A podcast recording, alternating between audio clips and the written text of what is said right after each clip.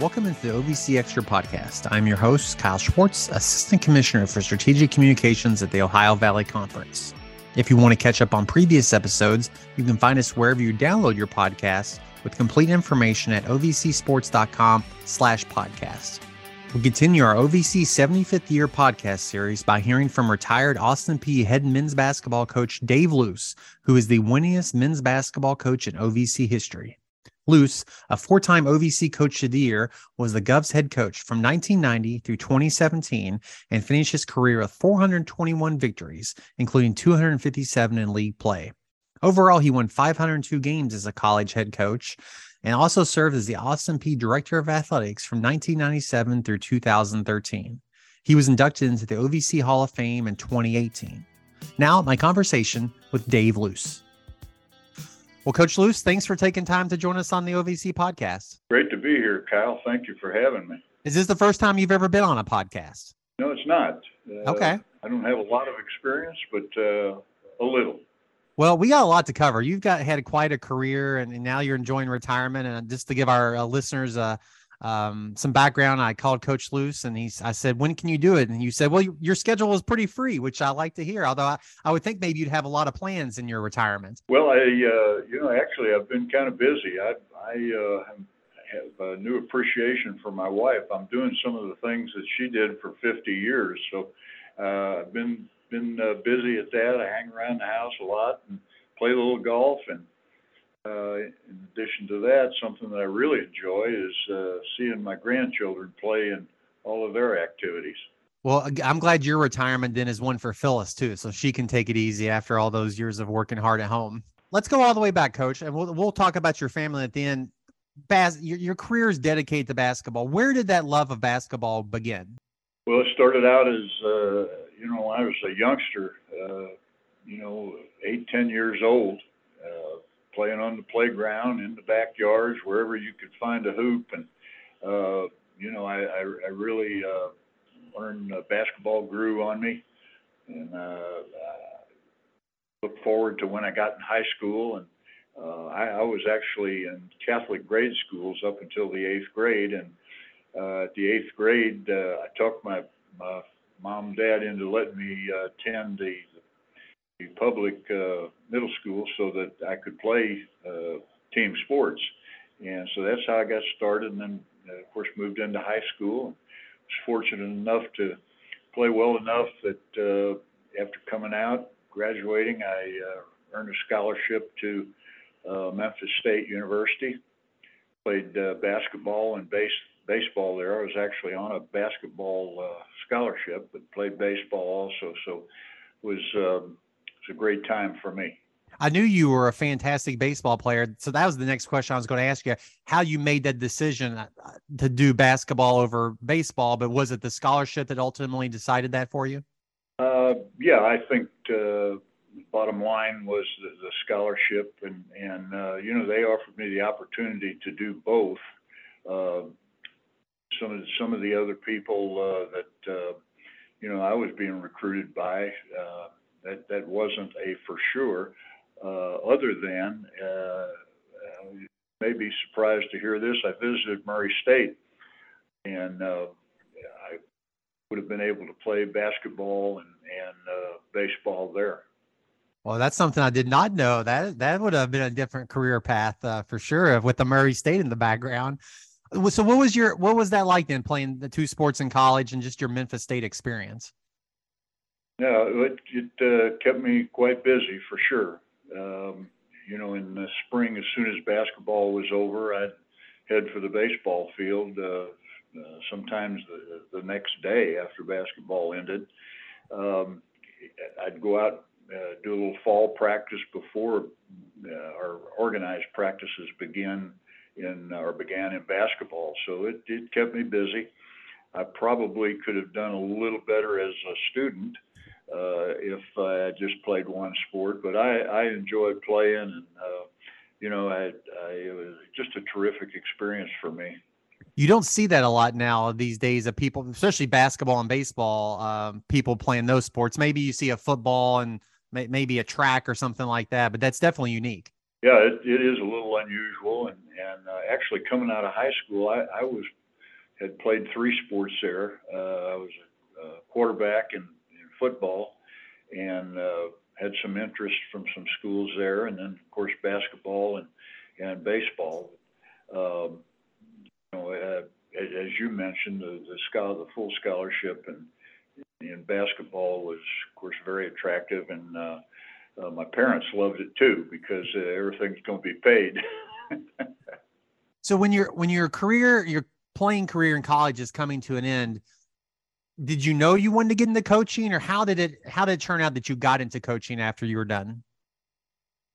You know, actually, my uh, my hope was that I'd be able to play uh, professional baseball, and uh, when when that didn't work out, uh, like like a lot of young guys, you you find out that you're not quite good enough to keep playing. Uh, then coaching was the next thing on on my list, and I, I was fortunate, Kyle, in that I had uh, terrific coaches while I was growing up. Uh, not not just in high school, but uh, you know my little league, uh, youth league coaches were all really good people, and so the, those are uh, guys that, that I really admired. Uh, so it was kind of a natural path for me. And so, you know, you broke in and you were assistant at Memphis State and then Christian Brothers uh, high school before before you took over as the head coach of Christian Brothers. But I want to advance a little bit. How did the Austin Peay opportunity come forward in uh, in 1990? Yeah, I um, I had applied for the for the job at Austin Peay and um, came down to four guys. Uh, Smith was was a candidate. Uh, one of Bob Knight's uh, assistants was was a candidate.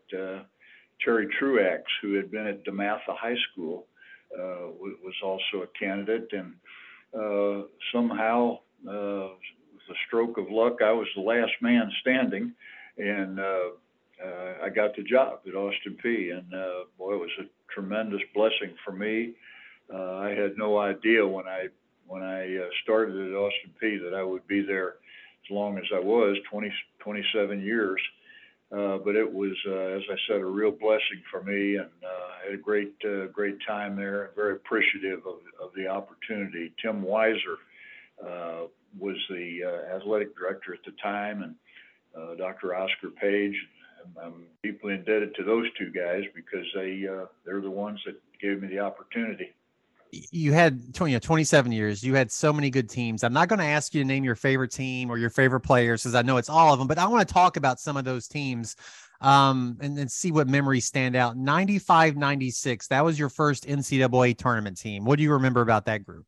Well uh, our, our marquee player on that team was uh, bubba wells and uh, we were really fortunate in that uh, everybody bought in. Uh, you know he was a terrific player and uh, you know we didn't have any jealousies or anything like that. Everybody played their role. Uh, you know, some of the other guys on that team, uh, Joe Sibbett was a three-point shooter, and uh, Joe was uh, bright enough to figure out if he got on the same side of the floor as Bubba Wells, they were going to be doubling down, and he'd pitch it out, and he could bury a three. Uh, he held that record in the OVC until just last year, I think. Uh, so uh, Jermaine Savage was, was a terrific uh, player. He averaged about 17 a game for us that year uh, that we went to the NCAA tournament, and uh, but he was our best defender too. And he was such a good defender. I think people overlook the fact that he averaged about 17 points a game. Reggie Crenshaw. Uh, we we had some terrific players on that on that team the goal is right, to get to, to win the OVC and get to the NCAA tournament every year. So, you know, you'd been there, you know, five years or so before that. What's that feeling then when when you this team is going to the NCAA tournament? How do, how does that feel? Well, we had been to the NCAA tournament at Memphis uh, a couple of times, so you know, I I uh, that was my first experience. Um, but when when uh, you know when we won at uh, in, in Nashville and and I was the head coach for the first time to go to the NCAA, it was thrilling. I mean, it was uh, a real highlight, uh, probably the highlight of my career up to that point. And um, uh, we we played in uh, Florida. We played against Georgia Tech and and played played pretty well. Uh, didn't come out with a win, but uh, played well against a, a real good Georgia Tech team coached by uh, Bobby Cremins. Now, not every team gets to go to the NCAA tournament, obviously, but that doesn't define success. Obviously, you, your 02 03 team went, but the next year, 03 04, you were 16 and 0 in, uh, in the conference play, but you you ended up going to the NIT. What about that team? What's it's hard to go undefeated in, in conference play. What do you remember about that squad? Well, that was a great defensive team. Uh, as you mentioned, we we were 16 and 0 in, in the conference and held our opponents to 57 points a game on average uh, during the conference season, which is uh, un- almost unbelievable. Uh, we, we were so good defensively that we, we could get three or four stops until we could score. And uh, so that that's my uh, my favorite memory about that team is how good they were defensively, how they gelled as a team, played together. At you know Adrian Henning and Rhett Wiersbe, Corey Gibson. Uh, we had some terrific players on that team, and it was disappointing. You know, we we go 16 and 0, then we win two tournament games, so we had won 18 OVC games in a row, and uh, then Mick Cronin's uh, Murray State team beat us in the championship. So to go that far and not be able to finish it off, it was disappointing, but uh, didn't define uh, that team. I mean, we we had a great season and and uh, one one of the best teams we've had for sure. What you said that interesting about what makes a defensive team? Is it the play the did you ever recruit oh we need more offense we need more defense or you just recruit the best players and sometimes they end up being better defensive and sometimes they better being better offensive? How do, how does that work? I think the the defensive thing is is a mindset uh, a, a willingness to uh, you know to play hard on both ends and uh, to take on the challenge of, uh, you know, I'm I'm gonna I'm gonna stop you. And as I said, we we were capable of getting three or four stops in a row uh, with that team to uh, to win, uh, you know, 16 games in a row. And then it, I think it was primarily the mindset of that group of guys. I mean, we had some tough-minded uh, players: uh, Gibson, Wiersbe, uh, Adrian, you know, it, uh, it, it was really a, an outstanding basketball team, the best defensive team I've, I've ever coached. If you have a, in, just in general, if you have a team that's not as good defensively, how do you adjust for that? What, what kind of things would you do as a coach to either make them better defensively or, or, or play to their strengths? Um, well, uh, first of all, uh, if if they don't want to guard, uh, we didn't get along very well. and, and there were those times.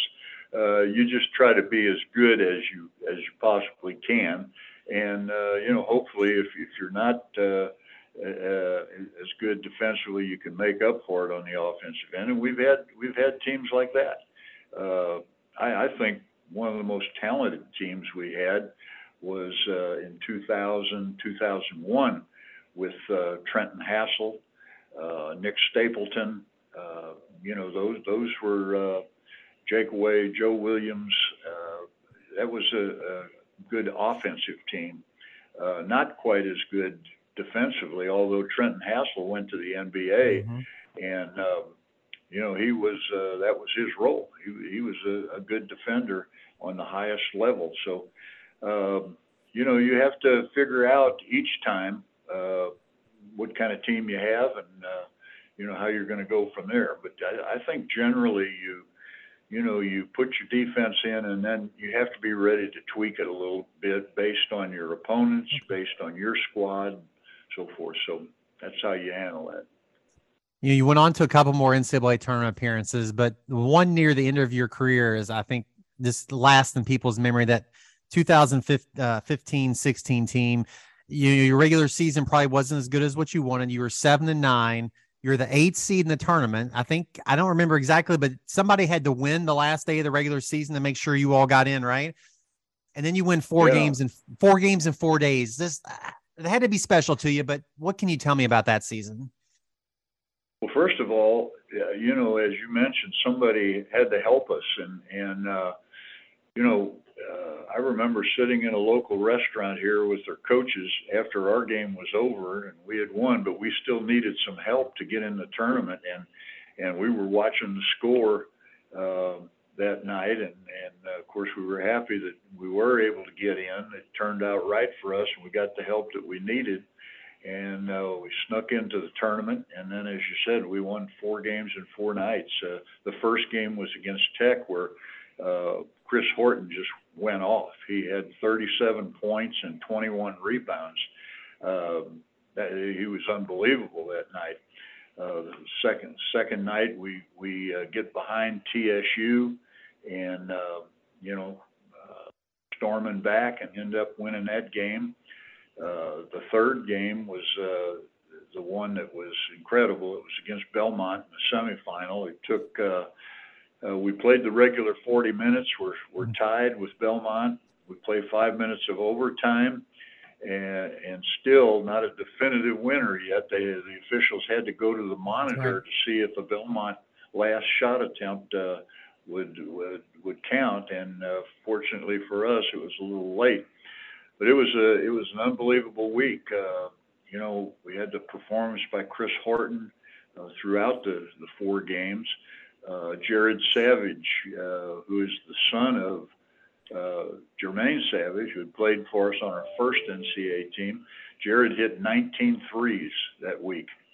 So uh, he had a pretty good season in four, just in four nights. So it was uh, an incredible experience. I, I've uh, one, I've never witnessed one like that uh, before is it any sweeter because it was unexpected? Like if you're the number one seed and you're like, okay, we win, does it make it that you had to really earn it that year? Well, I, I felt like we probably had to earn it every year. It's a tough thing to do, and and you know the OVC was a was a tough league, and and uh, but it it it was uh, as I look back, you know, it was a special week, no question about it, one that uh, you know that people bring up all the time. And so you uh, you know whether whether it was stood out more than any of the other NCAA teams we had, um, I don't know, but uh, it, it uh, it's one that everybody remembers. I don't think it's ever had ever been done. Probably uh, hadn't been done since where the the, the last seed, uh, you know, got in the tournament and, and won you mentioned Murray State earlier. Obviously, the, the, the toughness you said in winning OVC championships. There was a streak there for I don't know how many years. Either you two all you two played in the finals, or one of the other one of you was in the finals. One of the best rivalries in OVC history. One of the best mid-major rivalries. What was that like then to to to, to face Murray State twice a year, sometimes three times a year? Because that really defined the OVC for a long time. It was a headache. Gave me a headache. Murray State had a great program and still does. I had great respect uh, for their for their teams and their coaches and players. Uh, we we had some real battles. Uh, you know, they uh, they took us to the woodshed on a number of occasions, and and I think uh, 21 times we won. So you know, it uh, it was a terrific rivalry. I remember a, uh, a, a magazine coming out uh, that that uh, said Duke and North Carolina is not the top rivalry in the country. It's Austin Peay and Murray State. So that was a great pub for, for our league and for our teams.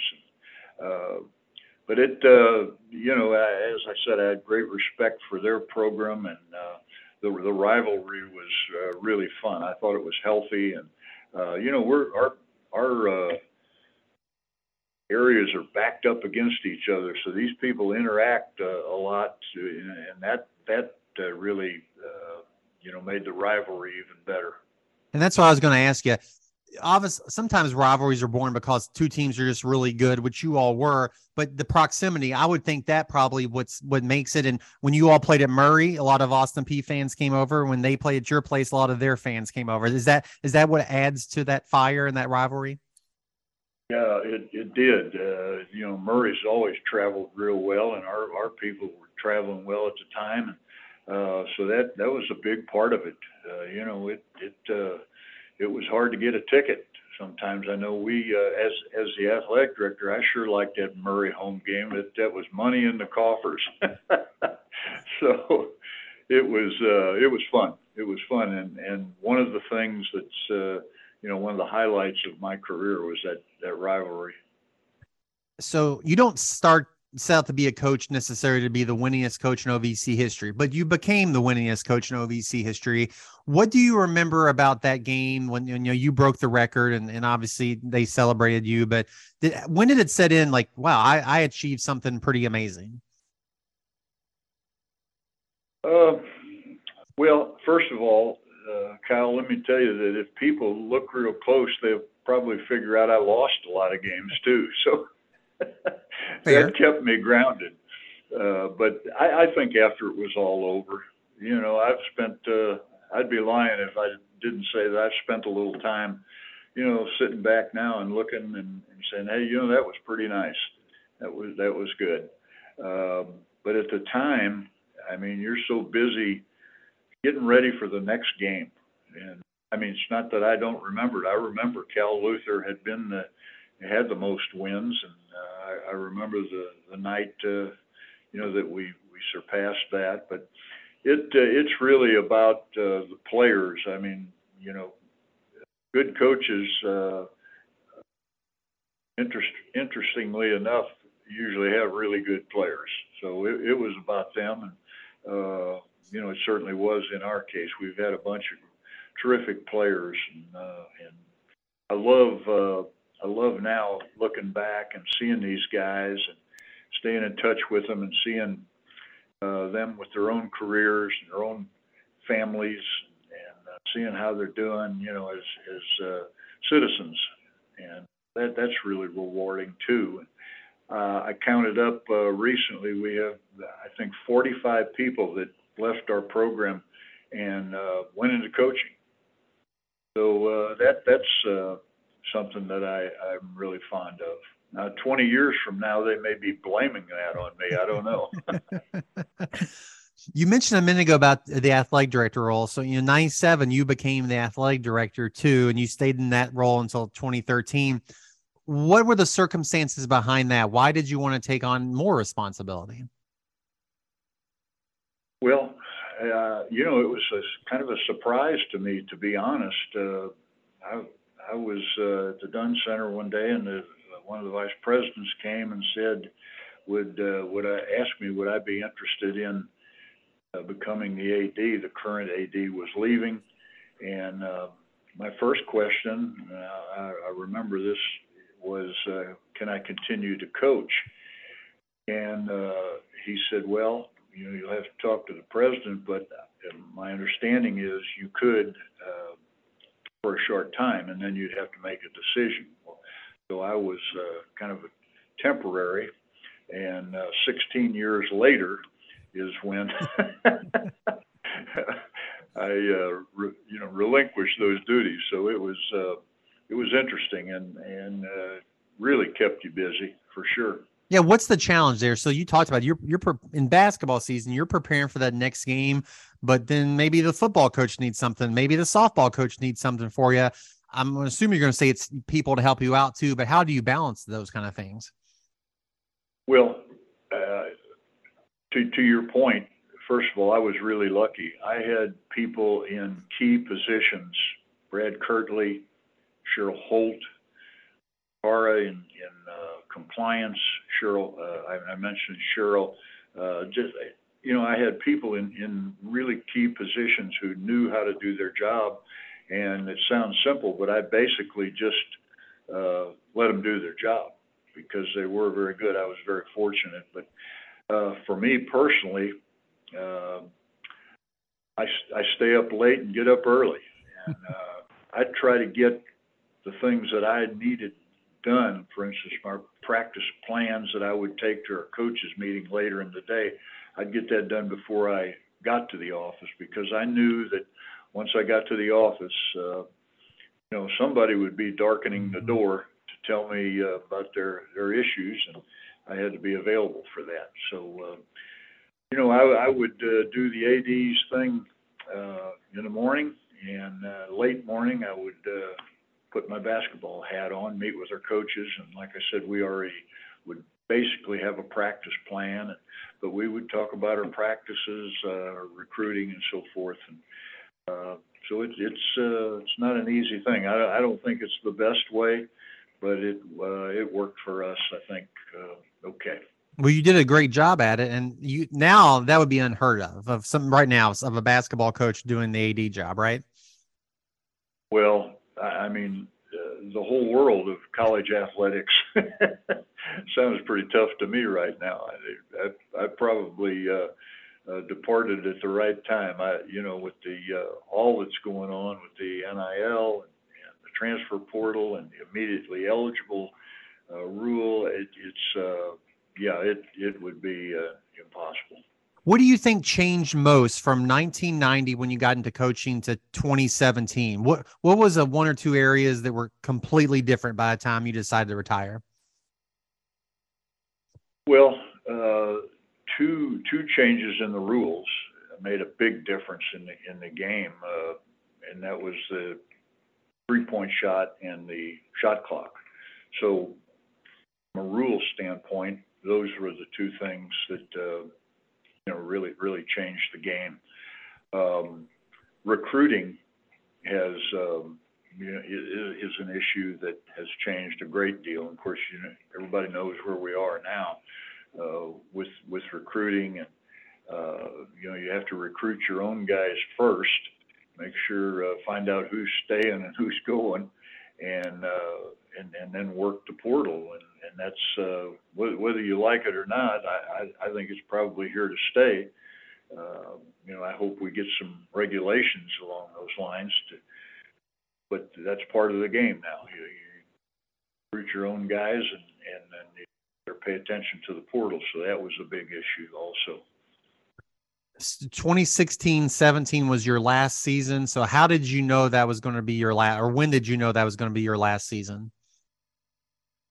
Well, the the year before, or actually it was 16. Uh, uh, I had uh, had a battle with cancer, and I uh, the next season, uh, after we were the eighth seed and won, the next season I was going through chemotherapy, and uh, uh, there were days when I didn't didn't feel real uh, real good, and, and uh, it, at one point actually I had to take a two week uh, two weeks off and and uh, some strength back and some energy.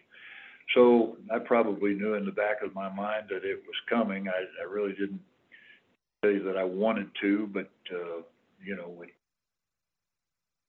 it is what it, what it is. So it it, uh, it was a, a tough year from that standpoint. Well, you allude. I think you alluded to this a minute ago. What do you miss most? And I'm sure the it's the players and those memories. But you made that tough decision to step down. And and what what have you missed the last five or six years? Well, I've stayed in touch with the guys, so you know it. Uh, that's something that uh, I really appreciate from them. They they take they still take my calls, and uh, you know we we enjoy uh, keeping up with each other and, and seeing how they're doing. Uh, you know, I get out and see uh, the guys that are in coaching. I, I try to get out and see their teams. Uh, you know, we've we, uh, at, at one point we had five former uh, coaches that were coaching in the in the OVC that had come from our program. Um, Corey Gibson now is the head coach at uh, uh, Northwestern State we got guys everywhere on on most levels out there coaching. So uh, I am able to keep up with them. But I one thing that I do really miss is the uh, preparation for practice and the actual practices. Mm-hmm. I, I really enjoyed that. Um, you know, it's nice to see a plan come to fruition, and it'll drive you crazy when it doesn't. So you have to have to be ready to tweak a little here and tweak a little there, and uh, that that was uh, kind of fun too. What don't you miss about it? Oh, probably uh, the travels. Uh, you know, we we we were in a good spot in the OVC geographically. You know, being kind of in the middle, but there were some long long bus rides, a lot of time away from home. Um, I, I missed a lot of the things, probably most of the things that my four kids were involved in. Uh, my wife, you know, took care of that. Uh, so I'm trying to make up for that as a grandfather right now. I, I get get out to as many as as I can. Uh, that's one thing. I, I even though our kids were around the gym and could kind of be involved, uh, I miss seeing their activities and what they were doing. Well, and I'm I want to ask you that transitions perfectly into some of your family and like just from my experience, like your kids were as much the part of Austin Peay as you were, and they've all gone on to do something. So I just I want you to just brag about, and we'll talk about your grandchildren, but just brag on your kids and and what they did. You know, your son David, he the broad the radio broadcast like he it was him and you like you know you coached he he he gave the fans that thing so but just what was it like to even though you missed some things having your kids close by and, and you know interested in athletics to be around well i, I would say that uh, uh, in david's case he probably uh, knew what was going on in my mind uh, better than than anybody uh, because he was real close. As you said, he did the games on the radio, and I would bounce things off of him constantly. Uh, what, what do you think about this? What do you think about that? And uh, sometimes I didn't like the answer, um, but uh, he probably knew what was going on in my mind uh, from a basketball standpoint and a coaching standpoint better than anybody else. Um, uh, I, uh, son Todd's the second oldest. He he's a great fan of basketball. He loves basketball. He's a big Grizzlies fan now. Uh, but uh, he he really got into the game, so uh, you know I, I appreciated that. Um, my daughter Nicole was the director of our alumni division at Austin Peay for 17 years, I think, and she's now uh, uh, moved on to uh, some real estate uh, work. So uh, but she was a, a dancer uh, on her dance team. And I remember uh, one night, on more than one occasion actually, uh, they would be seated at the end of the floor uh, during live balls. And I remember a couple of occasions where an official would come over to me and say, Coach, you need to get her to quiet down a little bit over there. She did, uh, I think she did a little refereeing from the end of the floor there. So uh, I might I had to uh, on occasion say, hey, you need to chill out down there a little bit and leave these officials alone. And then finally, uh, my son uh, Brad, who, who played for us uh, in, in a reserve guard role, is now an assistant uh, athletic director at the University of Missouri. So uh, he's uh, he's in a good situation there. And you've mentioned your grandkids a couple of times um, and you know they've gone on. You have grandkids playing college basketball now too the full circle. Uh, and i also want to mention your your granddaughter ryan who people know from her uh, her battle that she went through with cancer and came through. I asked you about her when we talked on the phone recently. So just uh, what kind of things do you do with your grandchildren now and all this time? And just uh, just talk about how proud i guess you are of them.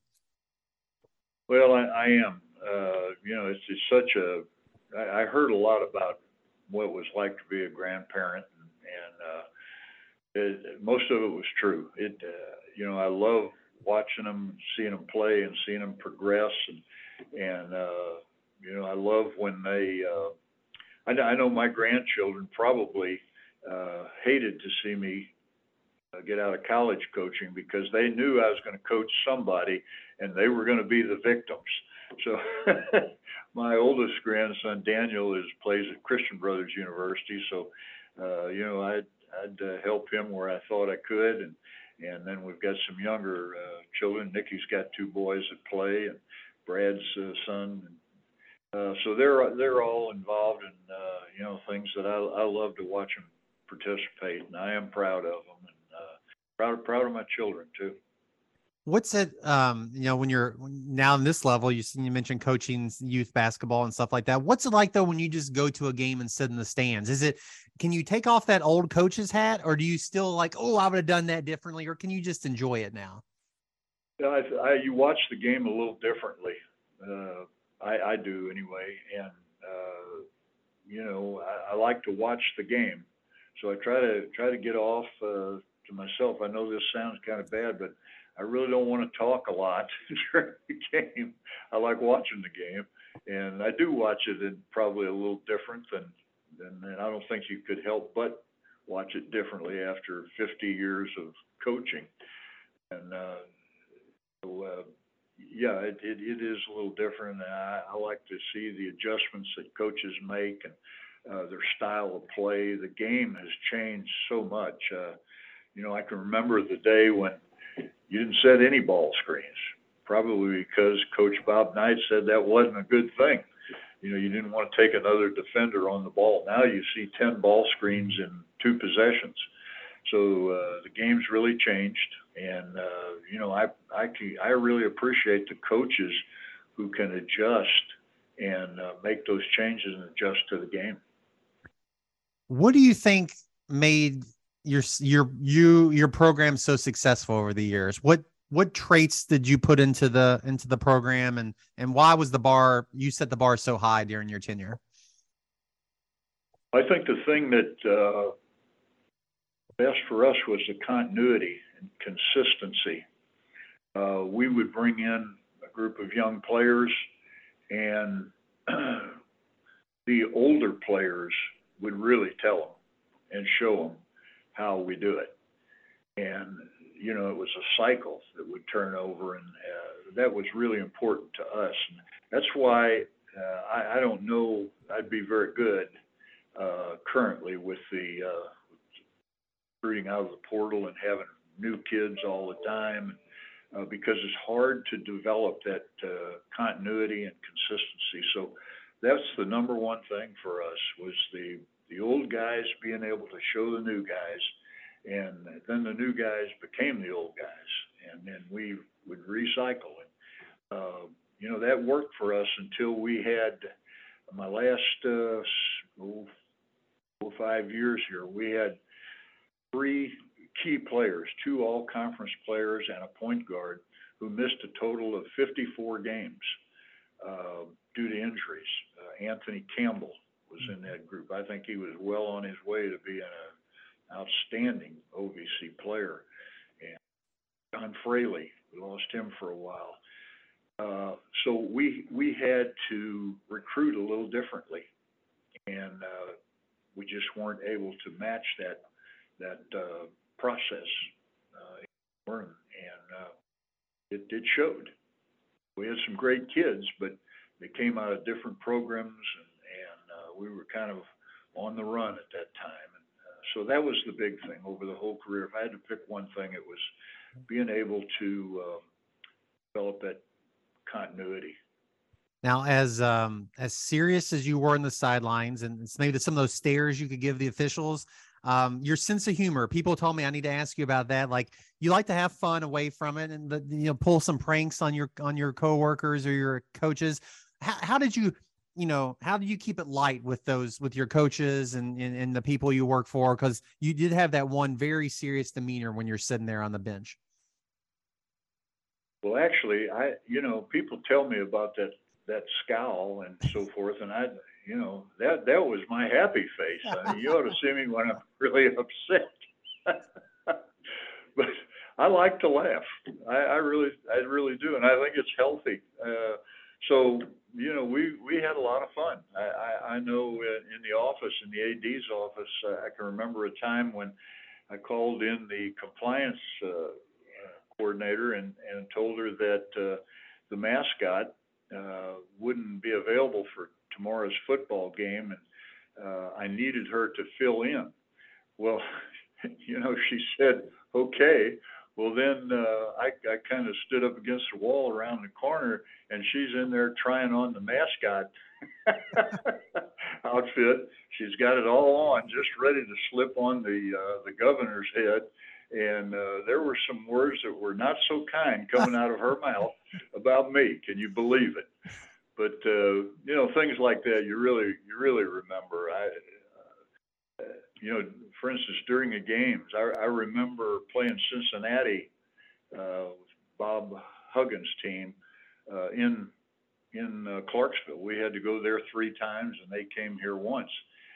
Uh, but uh, they had an All-American guard named Durden, and uh, you know we were playing pretty well. We we actually led uh, in the second half, and we had a young guy named Cole Casman who hit a couple threes, and, and Durden was guarding him, and uh, he, uh, our guy started trash talking a little bit. Well, Jermaine Savage rushes up to him and said, "Would you stop it, please?" And he said, "Why?"